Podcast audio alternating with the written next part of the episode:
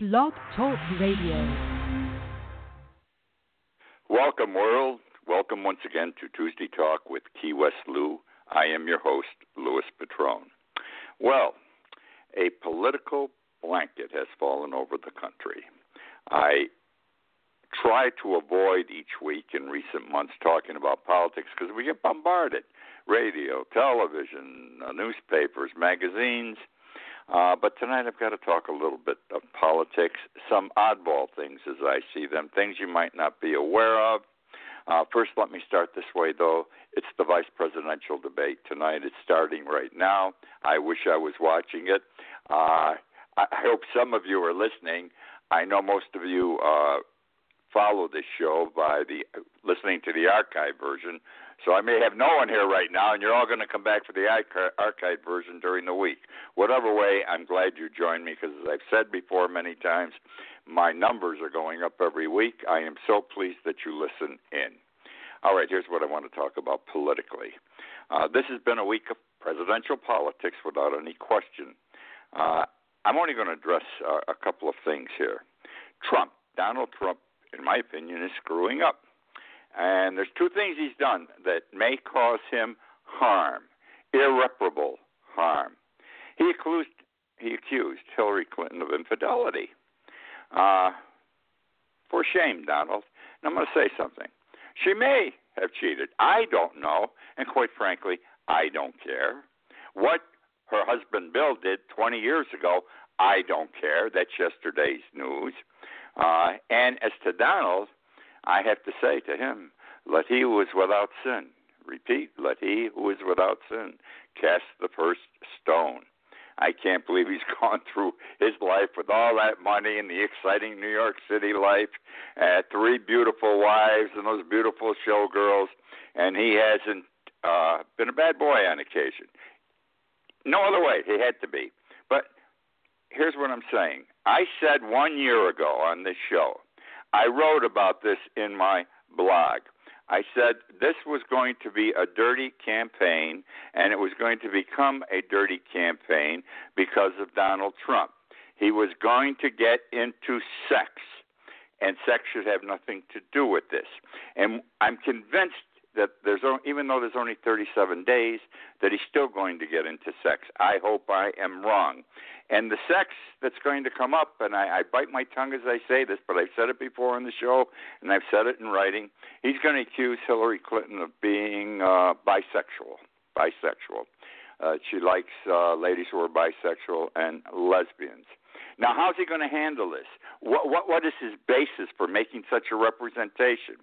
Well, about two years ago, a woman wrote a book in which she said Hillary Clinton was bisexual and that she happened to be in the White House and she happened to be in Hillary's bedroom uh, while his, Hillary was doing some woman. Uh, and she put this in her book. Now, you never heard about it. No one's ever picked up on this. I don't know where I found it someplace like a year ago, and uh, but he's going to bring it up, and the way he's going to bring it up because he's pushing towards sex now, he's going to say, you know, I don't want to say this, and I don't know, but it was in a book, and the book was published. I don't know if it's true, and I don't know what to do, but I've got to bring it out. That's his way. Okay, gee, I don't want to do this, but I've got to do it. And I think I don't know how that if that comes out, how that if that's even true, or whether it's true or not. If it comes out, how it's going to react with the American public. I think it's going to irritate a lot of people, but you don't know. The other thing is, Trump has opened a Pandora's box. This man, they say he's brilliant. He's made all this money.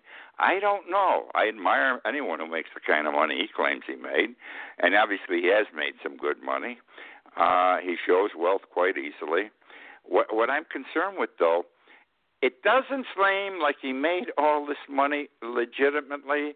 He may have cut a corner or two, broken a rule or two, shaved a, a statute or two, shaved a law or two. And what am I talking about? He's got $916 million in debt. Lost ca- ca- carryover in one year. My God. I, that's astronomical, and it is true. Uh, he could get fifty million dollars right off for the next eighteen years, but we don't know. What makes up that $916 million? The man is a real estate mogul. All right? And that means that he lost a lot of buildings along the way when things were tough, okay, back in the 90s. I can see that happening. But the problem is, what was the value of the loss? Now, he may think that this particular hotel was worth $250 million at the time he lost it. That's what he had into it that he lost, when in reality it was only $85 million. Do you see what I'm saying? He puts the number on it. How did he arrive at it? And if that number's off, he's in trouble unless there's a statute of limitations that applies here. I don't know. I'm not a tax lawyer. I am impressed with all this, but he's going to be in trouble there, I think. If there's an investigation, if he wins, nobody's going to investigate him. But if he loses, he's going to get investigated. The New York State Attorney General is after him for that nonprofit thing now. He's already sent out a cease and desist letter. He's using, he's taking in money he shouldn't take, and he's spending it improperly. That's jail time. I mean, here's a man who shouts from the rooftops that Hillary belongs in jail. I mean, he belongs in jail if he's doing these things. Let's let's be frank. Let's cut the bullshit and get to the issues. I'm interested, like you are, in jobs, the economy, uh, infrastructure, et cetera, et cetera. All right, so that's uh, one of my political things I wanted to share with you. The other is this. Uh, the New York Times came out this week with the $916 million thing, almost a billion dollars in lost carryovers. Fantastic. Oh, my God. Uh, but there's hypocrisy involved in this. I got to say it this way on the part of the New York Times. And it's the pot calling the kettle black. And in 19, let's see, no, in 2014, the New York Times, okay, did not pay any taxes. Yet they had a pre tax profit of $29.9 million. In other words, they had to pay taxes on $29.9 million. After everything was done, they had to pay taxes on that amount. When they're tax lawyers, these people, tax lawyers, no wonder they make a lot of money. They're saving people a lot of money. I am impressed. When the tax lawyers got done with the New York Times' $29.9 million, guess what? The Times got a $3.5 million refund. Not, not even uh, Donald Trump got a refund. They got a $3.5 million refund. Now, it really doesn't shock me because this happens with General Electric almost every year. They have this big tax they're supposed uh, a dollar amount they're supposed to pay a tax on. They never do, and they get a refund. There was a paragraph in the article I read on this New York Times thing, and explaining how the tax lawyers did it. And quite frankly, I'm a lawyer. I did not understand it. It was beyond me, but I'm assuming it's legal and proper, and I'm assuming all the corporations do it. And also, what Donald Trump did, the lost carryover is legitimate. I know that. I've had lost carryovers from my law business, my law practice. However, it's how you get to the numbers you put down. How do you get to the numbers you give your accountant, your CPA? So let's see what happens. By the way, Forbes in 2014 reported the New York Times information I just shared with you. Now, remember Munich, 1938? Hitler's threatening Europe with war. Uh, the European allies are all concerned. Uh, they went to Munich. They had a conference with Hitler. And the, the funny part of all this, if you, you read the history on, I've known this for years, is that uh, Chamberlain and the Allies called for this meeting in Munich, and they went there and they wanted to avoid war. Hitler didn't even know why the hell they were coming. He knew they wanted to avoid war. They offered him Czechoslovakia. I'm sorry, a, a, piece of Czechoslovakia if he would not cause a war, start a war any place. He went in another room and laughing with Goring or somebody or Himmler and said, "These guys are nuts. I don't even want that piece of Czechoslovakia. I have I didn't I didn't ask him to come. I didn't ask him to give me anything, but I'll take it. They're giving it away." And so they gave away something they didn't have to, a part of a country that they didn't even have title to, so to speak.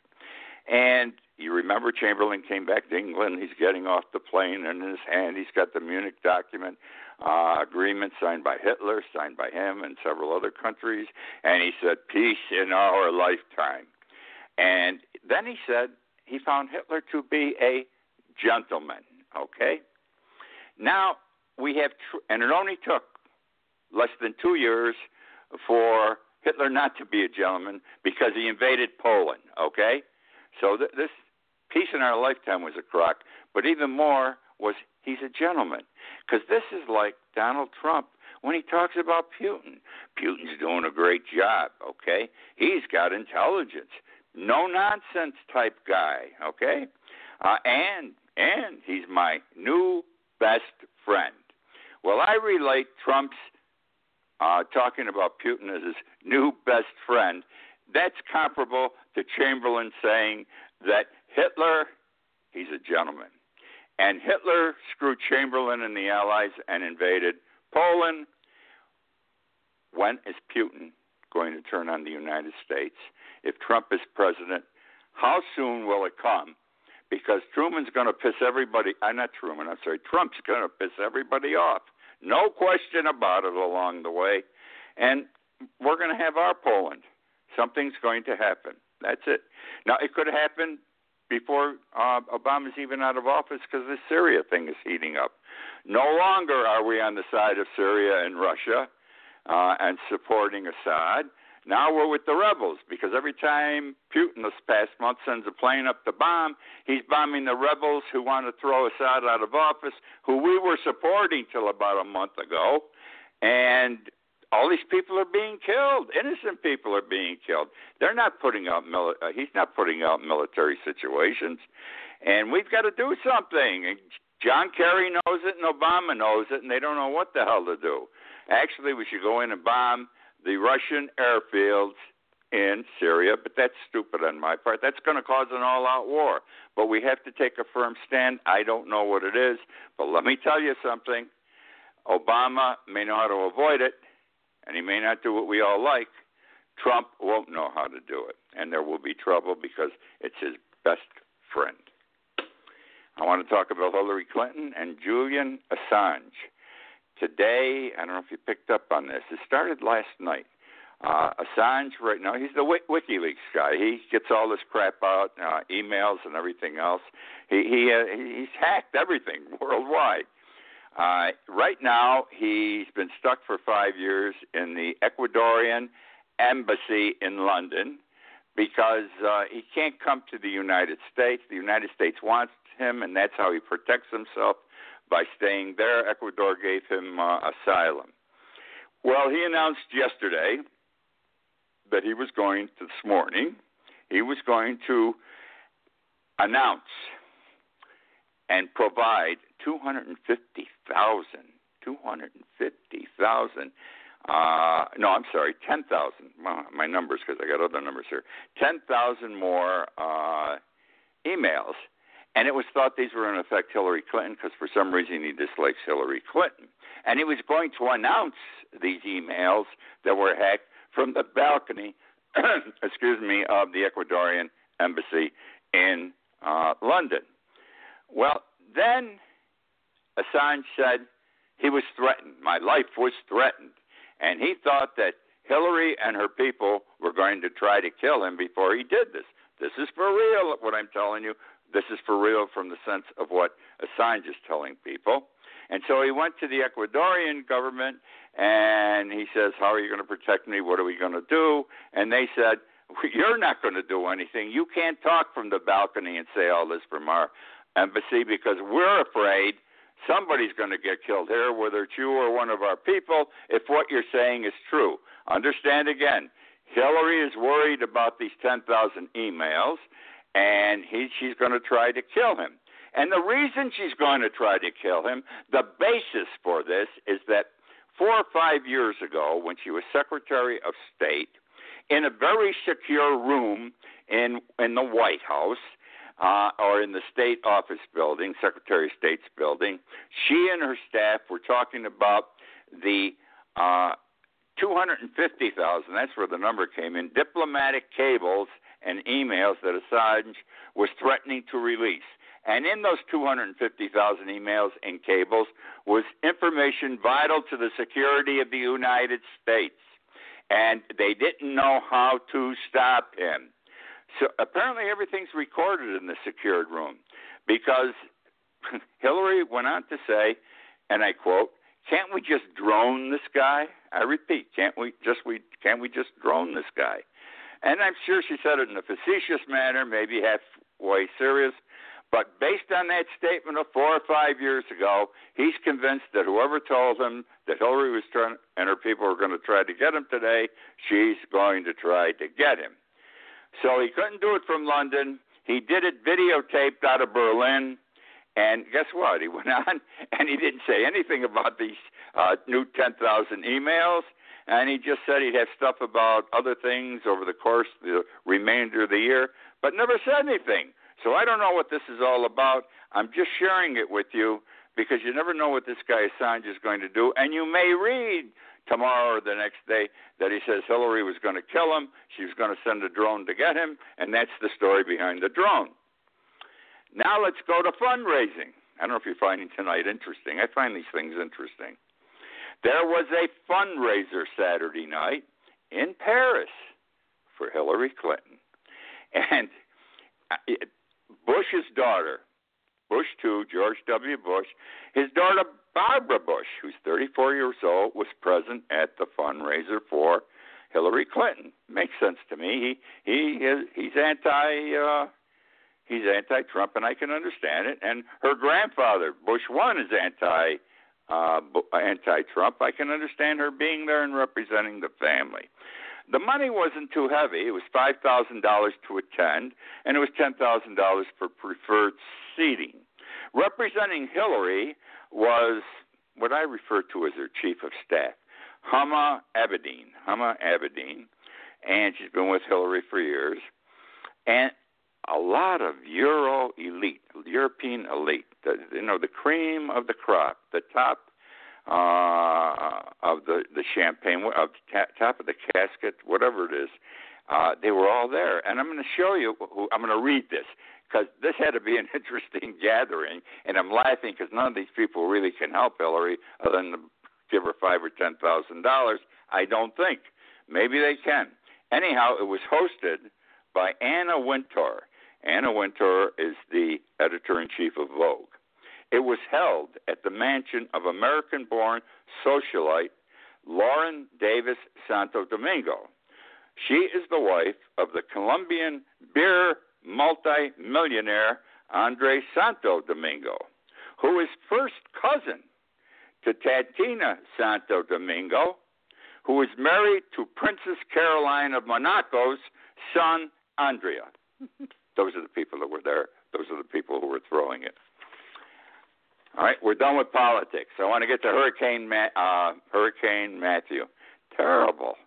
Uh, this is by far the worst hurricane I I think I've seen coming this way uh, since I bought this house in 1998 here in Key West. Uh, it, hurricanes are fickle. I keep saying this. I write about it. They they they they change just like that. They change. They change their mind. They go in another direction. This thing started off as a tropical storm. In one day, it went from a category one to a category five. One day, and then dropped back to a four, and it stayed a four for the last two or three days. It's beaten the hell out of Haiti already as a four. It's it's in, going into Cuba right now, or it's heading towards Cuba, and it's supposed to turn when it gets to Cuba and go back north, hopefully to avoid certain parts of the United States. Well, don't know if that's going to happen because my concern is this all day, you know, I live in Key West. We get concerned. We don't talk about it. We say, you know, don't worry about it, but we worry. And I keep watching the the uh, Weather Channel, and the cone of Matthew that turns north it was out there in the ocean this morning, and maybe it was going to start hitting the American shore north, North Carolina or South Carolina, or maybe not till it got to New York City. Uh, by the end of the day, it has moved. It has moved constantly to the west, so that now it's someplace between Miami. It could hit the outer border, the outer border uh, on the uh, west side of Matthew could hit north of Miami, could hit Palm Beach, or maybe the northern part of Miami, a northern part of Florida. uh, or maybe not. But this is the first time the cone has come into the state of Florida so much. And every time it moves a little more westward today, it moves closer to the Florida Keys. And I have a concern there, a personal one, obviously. Uh, and if it keeps moving, we're going to have a hurricane here. I doubt it. I hope not. Well, if it stays the way it is, we're going to have a hell of a lot of rain and wind. No big deal. We've done that before. Uh, but if this thing keeps moving to the left, it's going to be bad news down here. It's going to be bad news somewhere on the coast, the Atlantic coast, or it may not be at all because if this mother starts turning a little bit to the right, it'll miss the whole coast of the United States. You don't know. It's fickle. It is fickle. Wind is fickle. I learned that from sailing. Wind is fickle. You never know which way the wind's going to go when you're sailing. Uh, and so are uh, hurricanes. You never know what they're going to do, and this one has me a bit concerned. All right, South Carolina, Zika. I'm done with the hurricane. I'm talking about Zika now, mosquito caused, babies with small heads. Uh, not a good thing. And we have been concerned as a nation, as a people, since January of this year. We are into October. And this thing was going to cause all kinds of problems in the United States. We have had some cases. We may have had several hundred. I'm not sure of the number. I know in the Keys we've only had four. From Key West to Miami, we've had four. In Miami, they've had maybe 40, 50. I don't know, maybe 200. But they're in isolated areas. It is, has not yet been the tragedy it could be. It reminds me of Ebola. We got all geared up to fight Ebola, and then nothing happened. Congress waited. They just gave the money to the president to fight uh, Zika, and I think the money should be used, and we should safeguard ourselves, but we shouldn't go crazy and do crazy things. And here is what happened in South Carolina. It just happened a couple of days ago, my friends. They're concerned about Zika. Everybody's concerned about Zika. So what they did was they took the town of Dorchester in South Carolina and Dorchester is home to beekeepers. That's a business. The farmers grow or have beehives, and they deal with whatever comes out of a beehive, honeys, or what have you. And there's millions of bees in these hives. And they sent two planes over Dorchester, and they sprayed. They sprayed with Naled, N A L E D. You've heard of it. It's an insecticide that has been banned in many places in the United States and in the world for at least 10 years. But it's still permitted to be used in certain places, and South Carolina apparently can use it.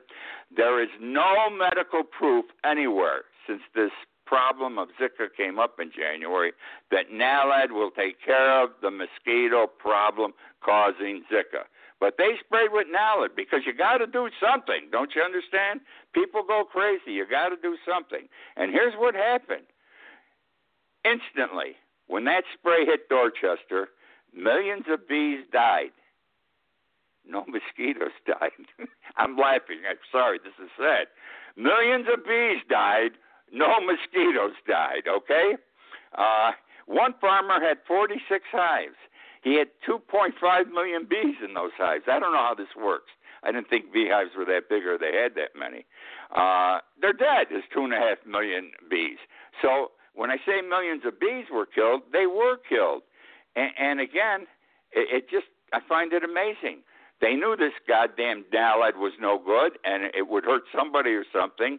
It killed the bees, all the bees in Dorchester, millions of them, and never touched the mosquito problem. All right, the Greeks. I love Greece. You know how much time I spent there. I've talked about it in my book I've written about Greece, uh, The World Upside Down, that I published three or four, about three years ago. I know Greece. I know Athens. I know the islands, not all the islands. I've spent months all over Greece. I know Greece. And the things I wrote about are happening, and some have already happened.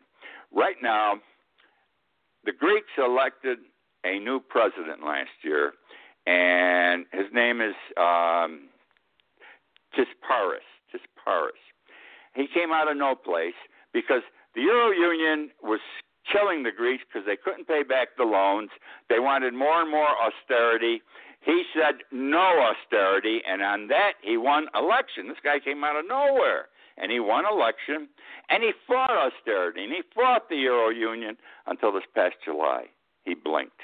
He blinked, and he said, "Okay, I'm going to cut pensions. I'm going to cut this. I'm going to cut that.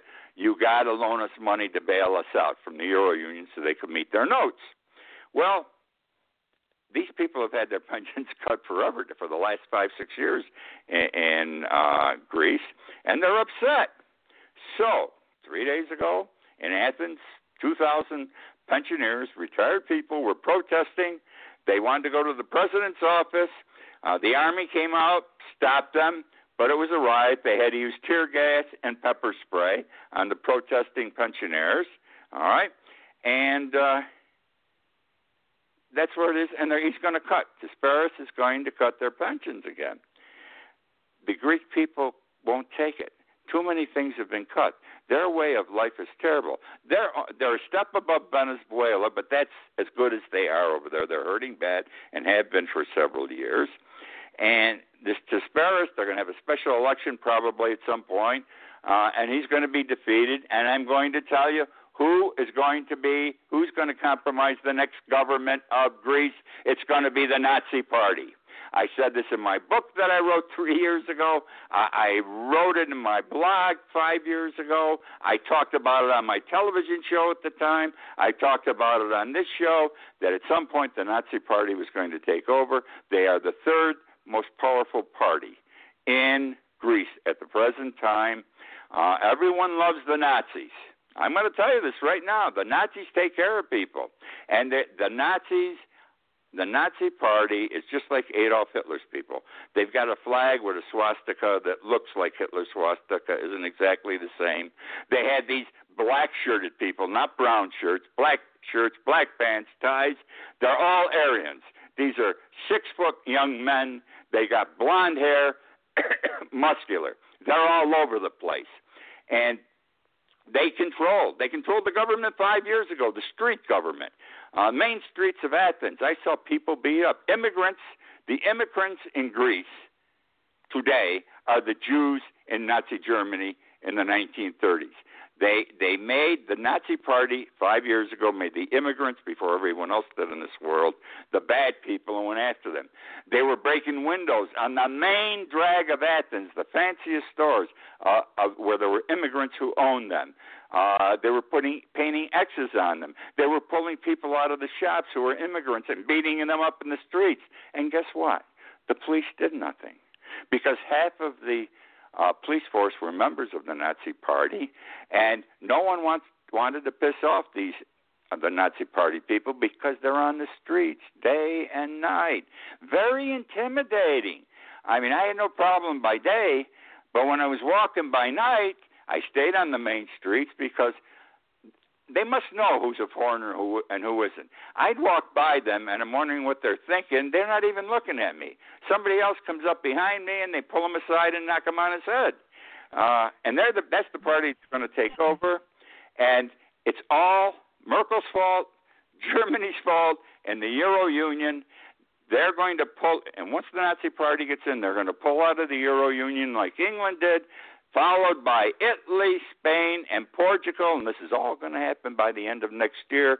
The Euro Union is going to go down the tubes. Major economic problems, maybe worldwide, but it's going to happen. They tried to make a United States of Europe, it failed. That, my friend, is the show for this week. Uh, I hope you enjoyed. I apologize so much po- political talk, but I thought these were oddball things that, that should be shared with you. Uh, I know most of you, again, are going to listen to the show in the archive version as you generally do. It's on Blog Talk Radio, YouTube, and is linked to my Key West Lou website. I write a blog every morning, My Life in Key West. You can find it on keywestlou.com.